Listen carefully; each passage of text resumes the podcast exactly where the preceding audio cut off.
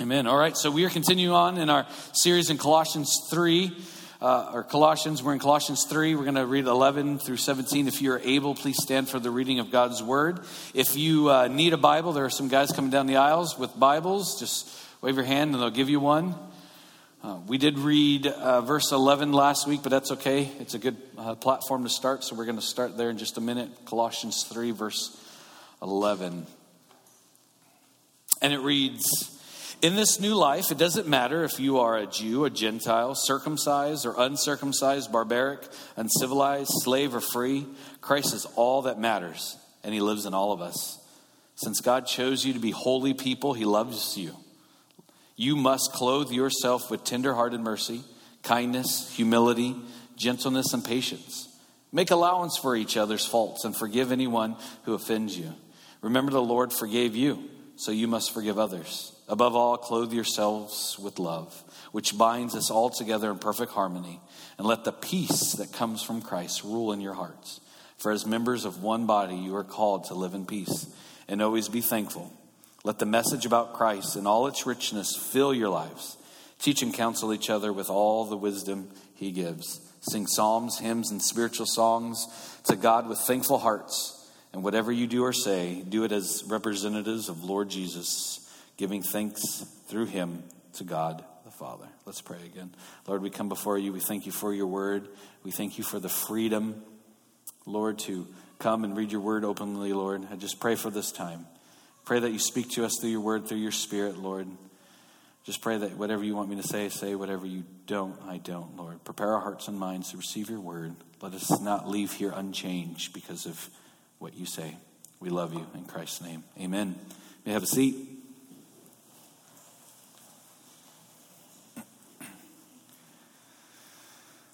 I like how God works. He's pretty neat, super neat. Um, that's an understatement. It just I don't know why I'm always surprised by the way that God works. It's as if He's in control. It's wild.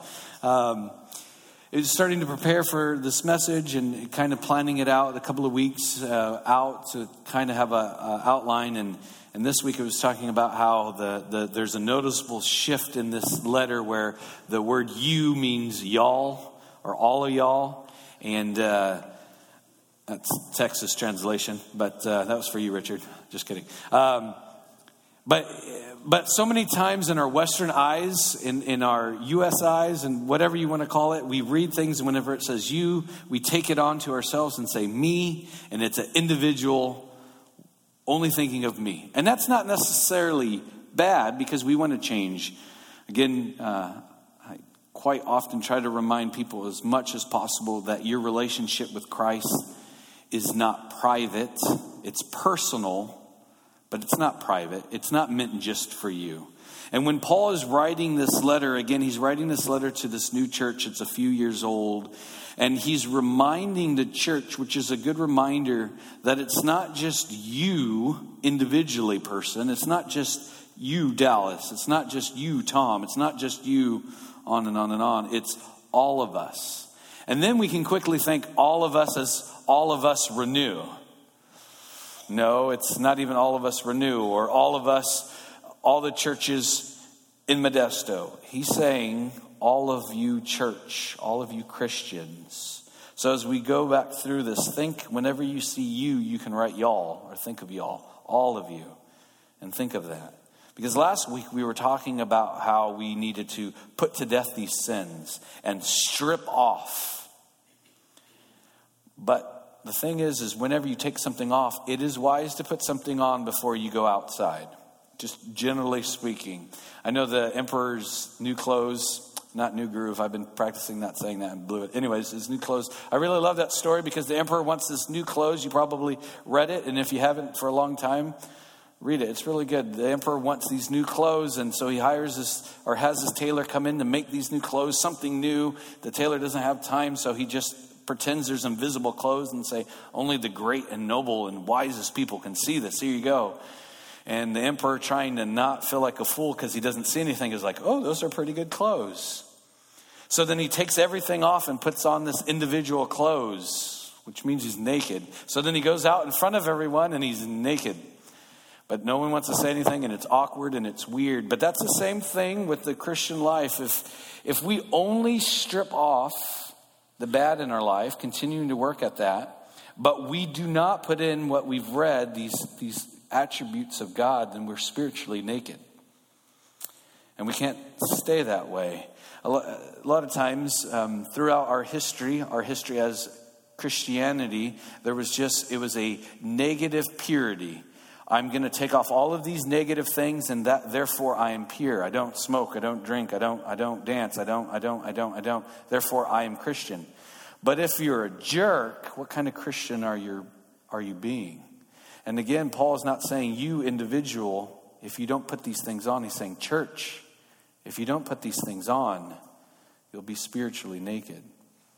And again, that's probably a little bit of our Western eyes. So when Paul writes this, 2,000 years, 2,000 plus years ago or so, whenever he wrote this to this church, the understanding at the church is they would have read it as y'all. So that's how we're going to look through it the, the you, all of you together. So in verse 11, Paul continues and he says, In this new life, this life of Christianity, you gave up your old life. You are now saved.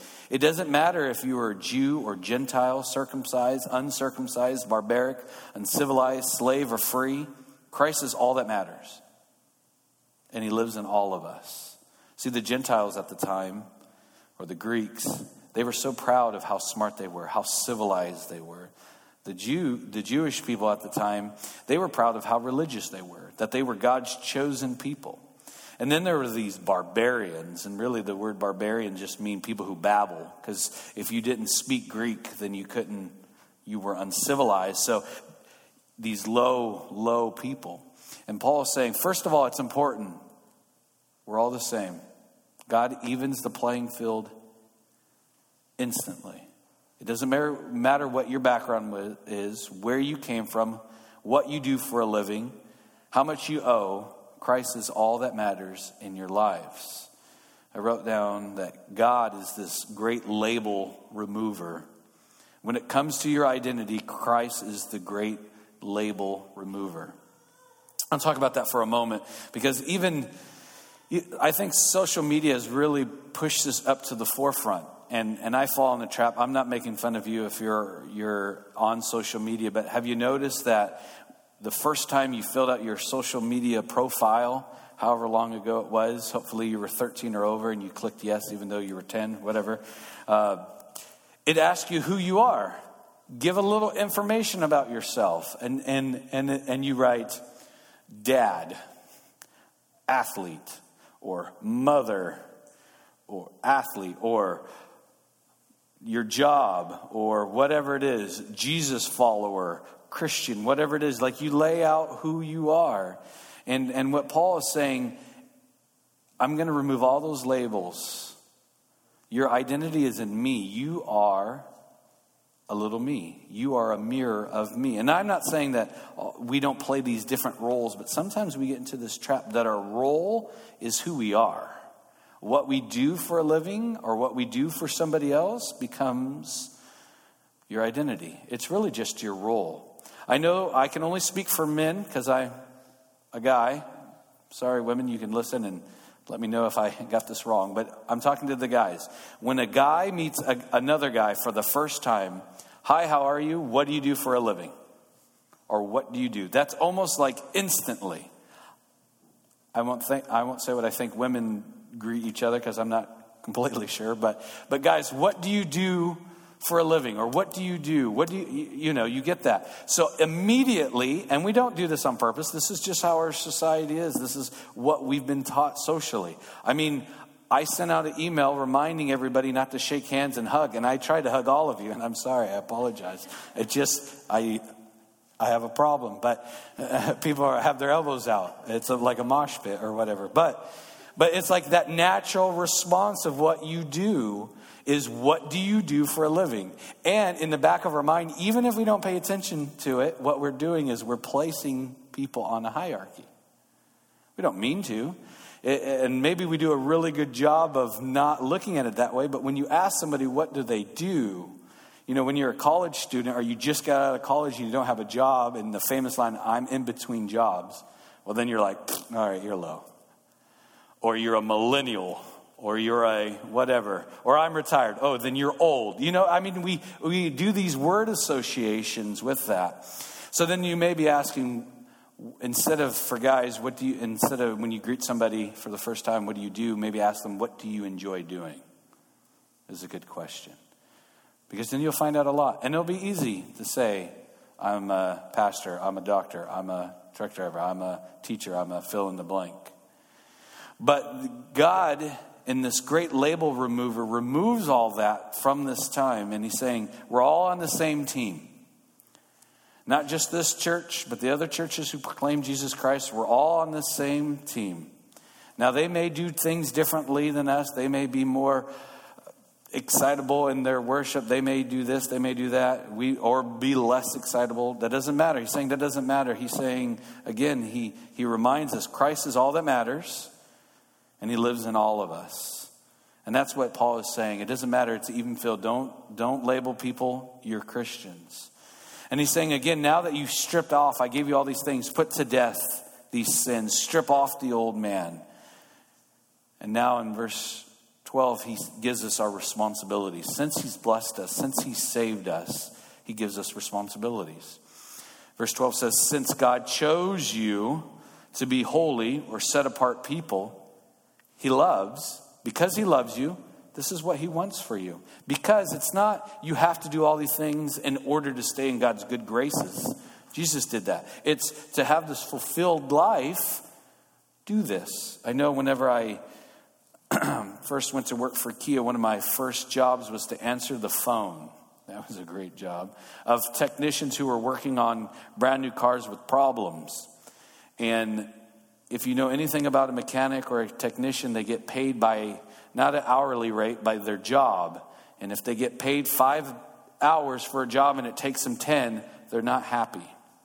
So they'll call in and say, This piece of junk, blah, blah, blah, blah, blah, this is all the things that I have done and it's not working.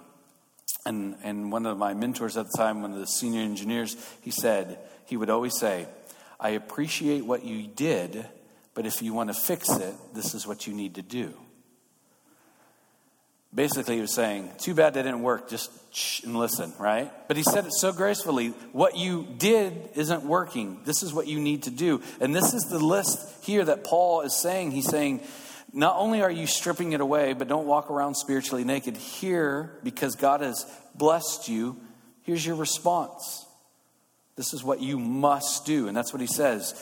Uh, all, throughout Colossians, you can go back through, we talked about it in 1 and in 2, that that Paul says, you must.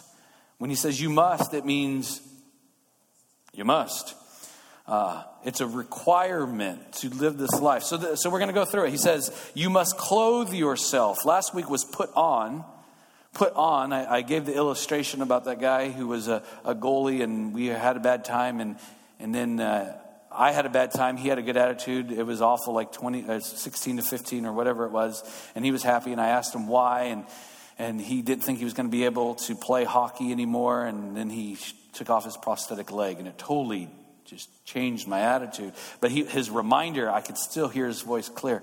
Every day I must put on, I must put on. In order to walk, in order to play, I must put on. I must put on. And then, so he's talking about putting on. We talked about it. Now he's saying, clothe yourself.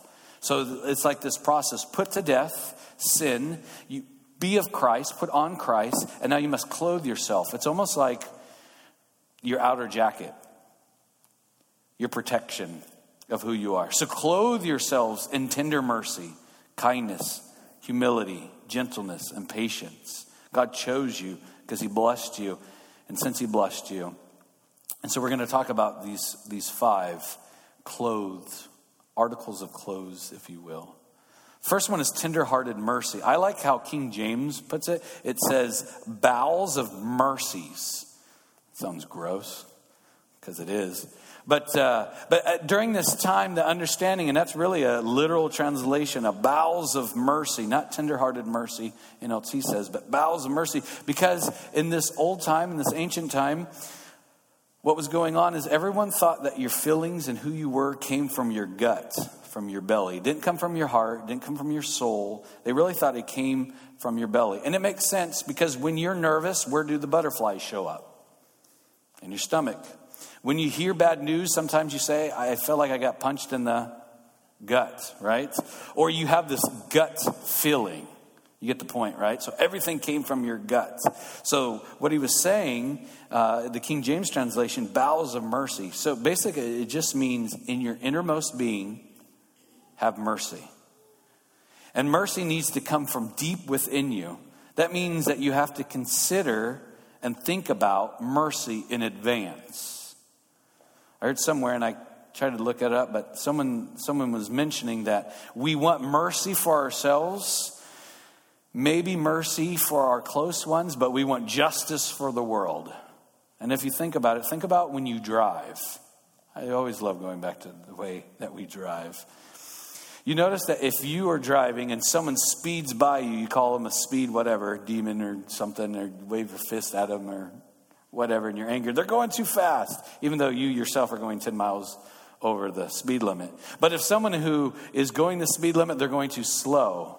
So we have this this weird concept that it's self centered. What I'm doing is correct, what everyone else is doing is wrong, but they deserve justice. The illustration would go on and say, if you ever got pulled over by a police officer who gave you a warning, do you chase back down the police officer to say, No, I deserve a ticket? Give it to me now. No, you don't. Or if you're speeding by and you don't get caught, do you lay in your bed thinking, Man, I really got away with one. I need to go to the police station tomorrow and turn myself in. No, you don't do that. But when someone speeds by, you want that justice. But again, it's this mercy that's from deep in your stomach, deep in your pit, deep in who you are, that you've already considered automatically you're going to show mercy. Because if you don't practice mercy, anticipate mercy, it's not all of a sudden just going to come out of you. And then kindness. Originally, what it means is uh, in wine, talking about wine, it's when the wine lost its spike, its roughness. Over time, it's smooth. That's the original meaning. And don't you just love to be around kind people? Aren't you just drawn to them? Like they're just kind. You just want them to hug you. Well, if you're a hugger like me, you just want to be around them. You just, it, it's so, it brings so much comfort. Right now, if I ask you to think about the kindest person in your life, you probably can think of someone. Right? I always think of my grandmother. Her hugs were the best, her touch was the best. She could scold me like no one other, but she was so kind about it, and I smiled when I was in trouble. That's a great gift. But what is your natural response? So, if you feel like you're a kind person, what is your natural response to someone who disappoints you? What is your natural response to your children who annoy you 15 times. Our coworker. And also with the kindness, there's an anticipation again that it's going to come that eventually it's going to be there. Just like that original language with the wine, whenever it loses its spike, its roughness, it's going to do this over time. So there's an anticipation that you're going to be kind. So in your gut, you're going to show mercy. You're going to not give people what they deserve. And also kindness, you're going to anticipate, I'm going to be kind. Have you ever have you ever been in a situation where you're about to go in the meeting and the whole time there you're praying, let me be kind, Lord, don't let me say stupid stuff. Well, I have. Um, let me just be kind, whatever the situation is, and then all of a sudden something happens, and you're like, uh, I love the Disney movie Inside Out. That's a great, the fire guy. Anyways. But just that natural response are you kind? How do you naturally respond to people? If you practice kindness, it comes naturally. And then humility. Good old humility. And this time, when Paul was writing about humility, the Greeks would have considered humility or being humbled as a bad word. You can call me mean, you can call me ugly, you can call me nasty, you can call me whatever you want, but don't call me humble. It was looked at as a very low position because at this time, it wasn't so much being a humble person, it was humiliation. Don't call me a humiliated person. But the reality is, humility is not this weak position. I wrote down a couple of notes here. Uh, if we're not humble, if we're not full of humility, humiliation will quickly come. Have you noticed that? And in a deep sense, and, and really what it means in that original word, if you're looking at it, it means a deep sense of one's moral littleness. Your moral littleness. It's not thinking less of yourself. It's not even thinking less of yourself, about yourself. And it's not even thinking about other people more, which it includes. It's simply being in the presence of the Lord all the time. Because then you realize how big God is and how much you need Him. Your focus isn't on yourself. And I'm sure, again, that you've, you've heard that uh, we are created in God's image, which we are. Um, but that doesn't mean we need to stare at our, in the image and only think about it. Because the question I wrote down to myself, and I wrote this to ask all of you have you ever considered how much you think about yourself on a daily basis? Have you ever considered how much you think about yourself on a daily basis? So I did this awful thing. I kept track the other day. It was awful. I got, I got over myself by like nine o'clock in the morning. I think about myself all the time. And I consider all of the times that I've been offended or put off, and someone did something, cut me off, said something rude, said something mean, whatever it was. And I'm not talking about injustice to me or in, in the world. I'm just talking about someone did something I didn't like, such as dropping your kids off at the school line at school. Test your faith like no other. I was so upset that someone jumped over the curb to cut off everybody. Why was I so upset? I could lie to myself and say, oh, they could have hit a kid. No, I was upset that they cut it four lines and I was good and I waited in line. Like I only thought about me.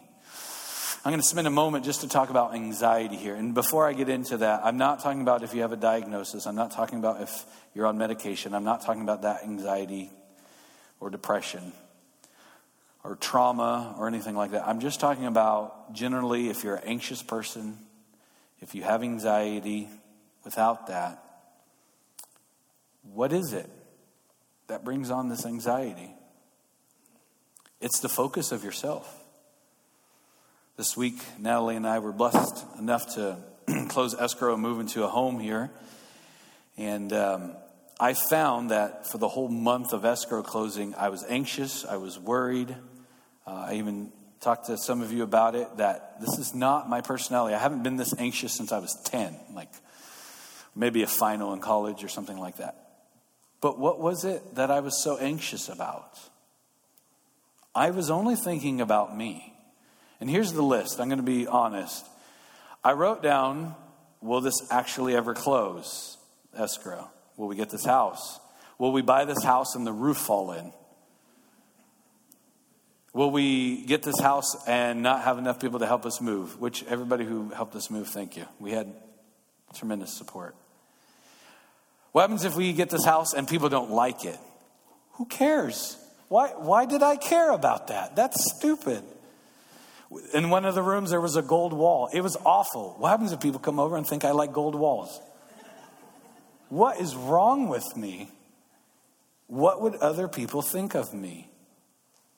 That's dumb. That's where the source of anxiety. I wasn't thanking God for this opportunity to walk through this. I wasn't thanking God that we are in a position to buy a home. I wasn't thanking God that we're setting roots in a place that we love and that we're going to be here. I wasn't thinking about all these people who were going to help. I wasn't even doing that. I was just thinking of all these irrational things in the midst of trying to figure out if we're going to have church or not here on Sunday. Because I was, and to be honest, when we were talking about it as a leadership, in the back of my mind, I was thinking, well, if we have church, people will like it, some people won't. If we don't, people will like it, and some people won't. Well, we're just going to lose. It's a lose lose situation. We want to be respectful to our government officials who made recommendations, who haven't done it, but yet we want to show the love of Christ. Like this whole balance what is everyone going to think? What is everyone going to go think? And then when you stop, and this is for all of us, the root of our anxiousness is our root of focusing on ourselves. That's not what God called us to do. To love one another, not just love yourself, to only think of yourself. So again, ask yourself How much have you have you ever considered how much you think of yourself in a day? I mean, we have memes for crying out loud, selfies that we post for reactions. We get sad when people don't like them enough or common enough. The focus is on ourselves. And that's what Paul already knew way before social media and selfies.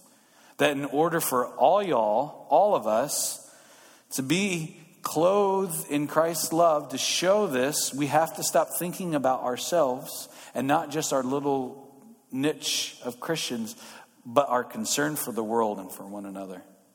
The other one he adds is gentleness. King James and NIV calls it meekness.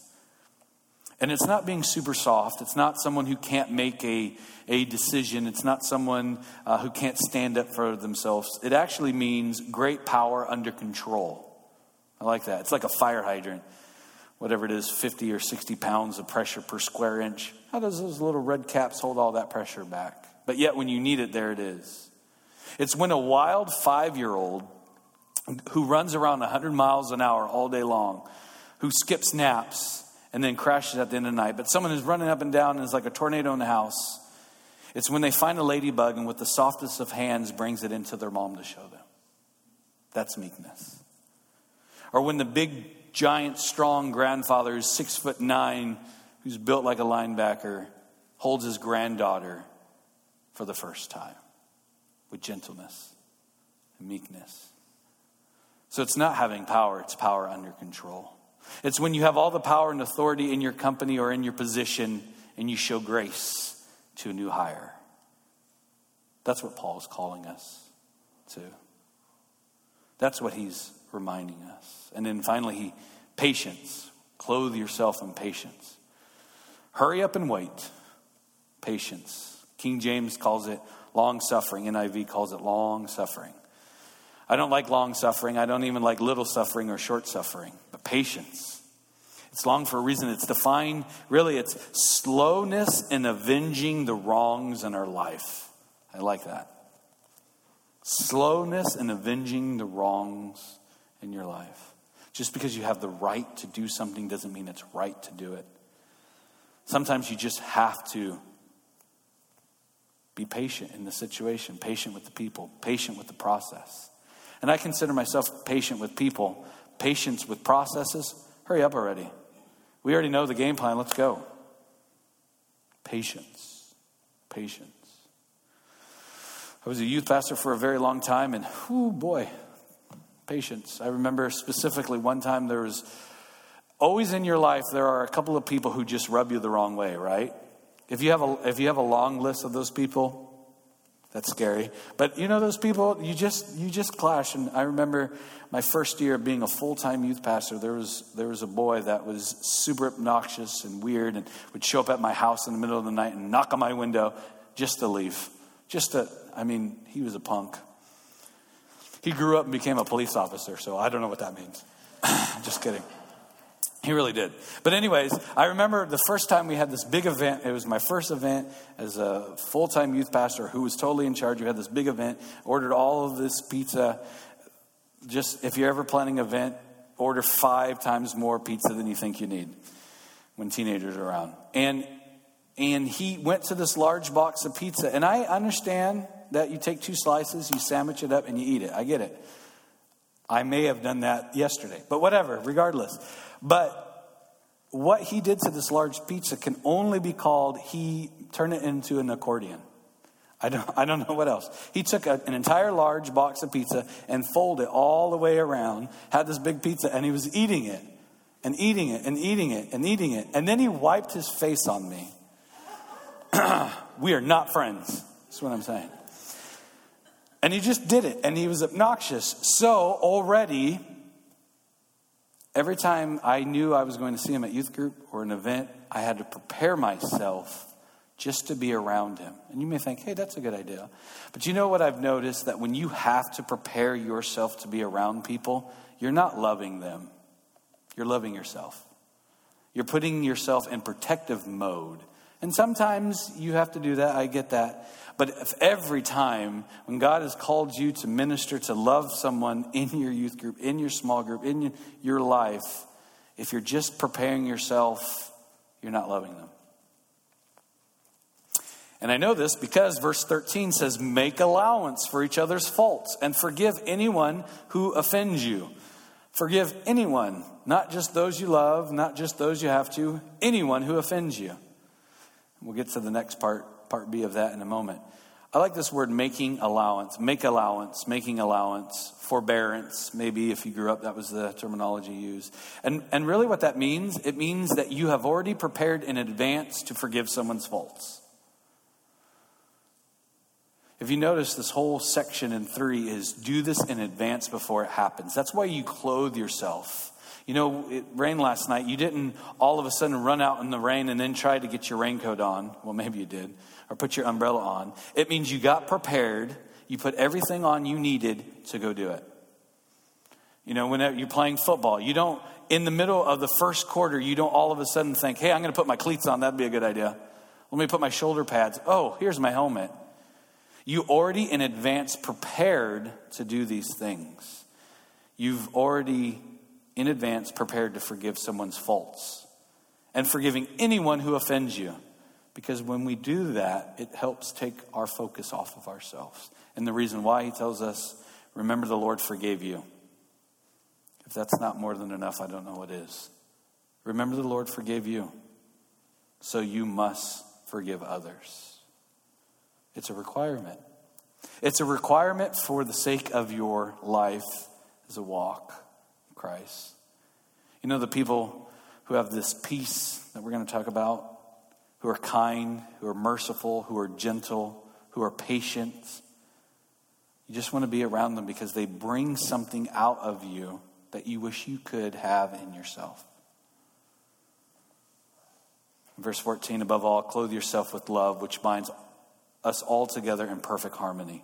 Your last piece, the jersey that goes over your pads, the last part of your uniform in the marching band, the last part must be love. And again, not individually you love, but all of us as Christians put this love over ourselves, which binds us together.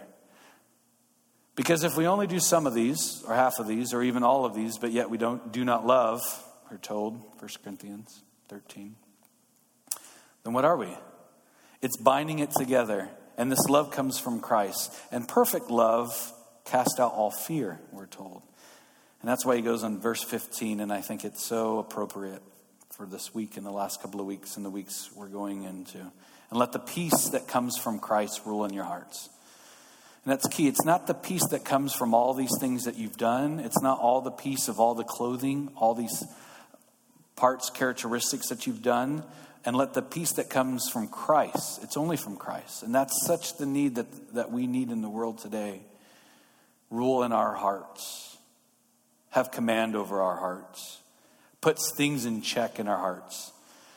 And it says, For as members of one body, you are called to live in peace. And now the peace is now transitional to all of us. We must all be together in peace, not just inwardly in our hearts, but all together. And always be thankful. If you struggle with anxiety, with, with depression, with anything, I, there's something that I, have always been uh, recommend I do for myself and do a, biblical counseling and taught me this is a couple of things to do.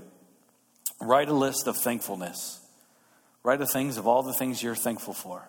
And when you're done, go back to it and write it again. Write all the things that you're thankful for. It really helps you take your mind off of yourself by putting it on yourself by what God has given you and blessed you. Things, all the things that you're thankful for. And the second one is look for a way to serve. Look for a way to serve, which also simply includes giving someone a call.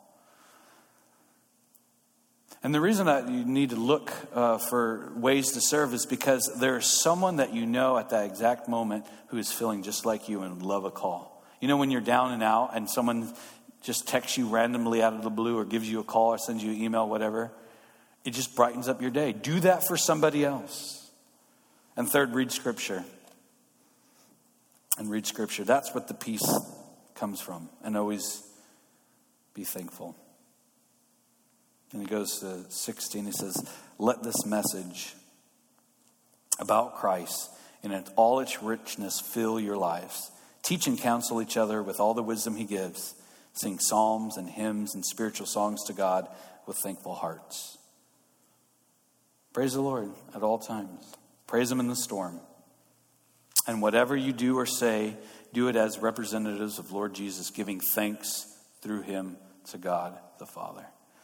I'm, I'm just guessing, assuming that in the next couple of weeks, people are really going to look to us, us Christians, for the peace that we have, the thankfulness that we have in our heart, for the way that we put, clothe ourselves with kindness and mercy and patience, forbearance for one another. That's what people are going to want more than anything else is that peace that only comes from Christ with only having that saving relationship with Jesus. And lastly, I wrote down say you're sorry. When you don't put these articles of clothing on, say you're sorry. I imagine it this way I'm very practical. If I run outside and I forgot to put my pants on, which never happened, don't worry, I would quickly say sorry and go mend it and correct it and put clothes on. So do that. So if you forget to be kind, be kind. Admit it and say, I'm sorry, I wasn't kind to you. If you forgot uh, that with all the meekness that to have your power under control, ask for forgiveness. If you lack if you weren't humble in a situation, if you put down someone, put that on. Ask for forgiveness. Be gentle in your response. And when you have it, when you yelled at your kids, when you flew off the handle, ask for forgiveness and be patient. And be patient with yourself through this process. It's an ongoing, lifelong process. We're never going to have all of these articles clothed perfectly on. We're not always going to, above all, clothe yourself with love. Sometimes we're the most unloving people, and we have the love of Christ in us. So ask for forgiveness. And that's really what the gospel is God forgave us. So I'm sorry to all of you I have not been merciful to, kind to. Whenever I made it all about me, whenever I put myself or position myself higher than you, when I didn't respond with gentleness, but I was harsh, I was snappy, especially whenever I rolled my eyes and give a disgusting look when I wasn't patient, when I rushed, when I tried to take a shortcut. So I'm sorry to all of you when I have done it because I'm sure that I have and I can think of times. And most of all, I repent and I'm sorry for to God that any sin and all sin is directly towards him. But yet God has forgiven me and he has forgiven all of you. So with that let's pray. God, thank you for your word. Thank you for your love and your mercy. Lord, thank you, Lord, that as Paul told us, not only to strip away all the bad, but to put on good stuff. Put on these characteristics that you've lined out, Lord. Again, Lord, we, we know that we must clothe ourselves with tenderhearted mercy, kindness, humility, gentleness, meekness, and patience, Lord. Thank you, Lord, that you have all of these so perfectly done, that you are a God that does this. Lord, and as, as Paul continue on to to be quick to forgive one another. Lord, let us be for, quick to forgive. If there's anyone in here who has unforgiveness in their heart, let today be the day, Lord. Lord, as you said, for the forbearance to be prepared to forgive as you have forgiven us. Let us make allowance for that already in advance. Lord, again, we pray for our nation, for our community, Lord, during this time with this virus going around, Lord. We do pray for protection. Lord, our desire is not to have it, to spread it, Lord. We do ask for healing, Lord. But mostly, we, we want more of you, God. We want your will to be done. We want people to come to know you, Lord. We pray that through this hard time, through this crazy time, that you will be glorified, Lord, and that we can be a part of it, Lord. Thank you for your forgiveness. Thank you for your peace. As, as verse 15 said, and let your peace, the peace that comes from you, from Christ, rule in our hearts. And for all of us as one body, we are called to live in peace. Let us do that. Let us be prepared to step up. Let us have a list of thankfulness. Let us be ready and able to help anyone who's in need. We thank you that you love us, that you showed us how to do it first through your Son. We thank you. We love you so much. In Jesus' name, amen.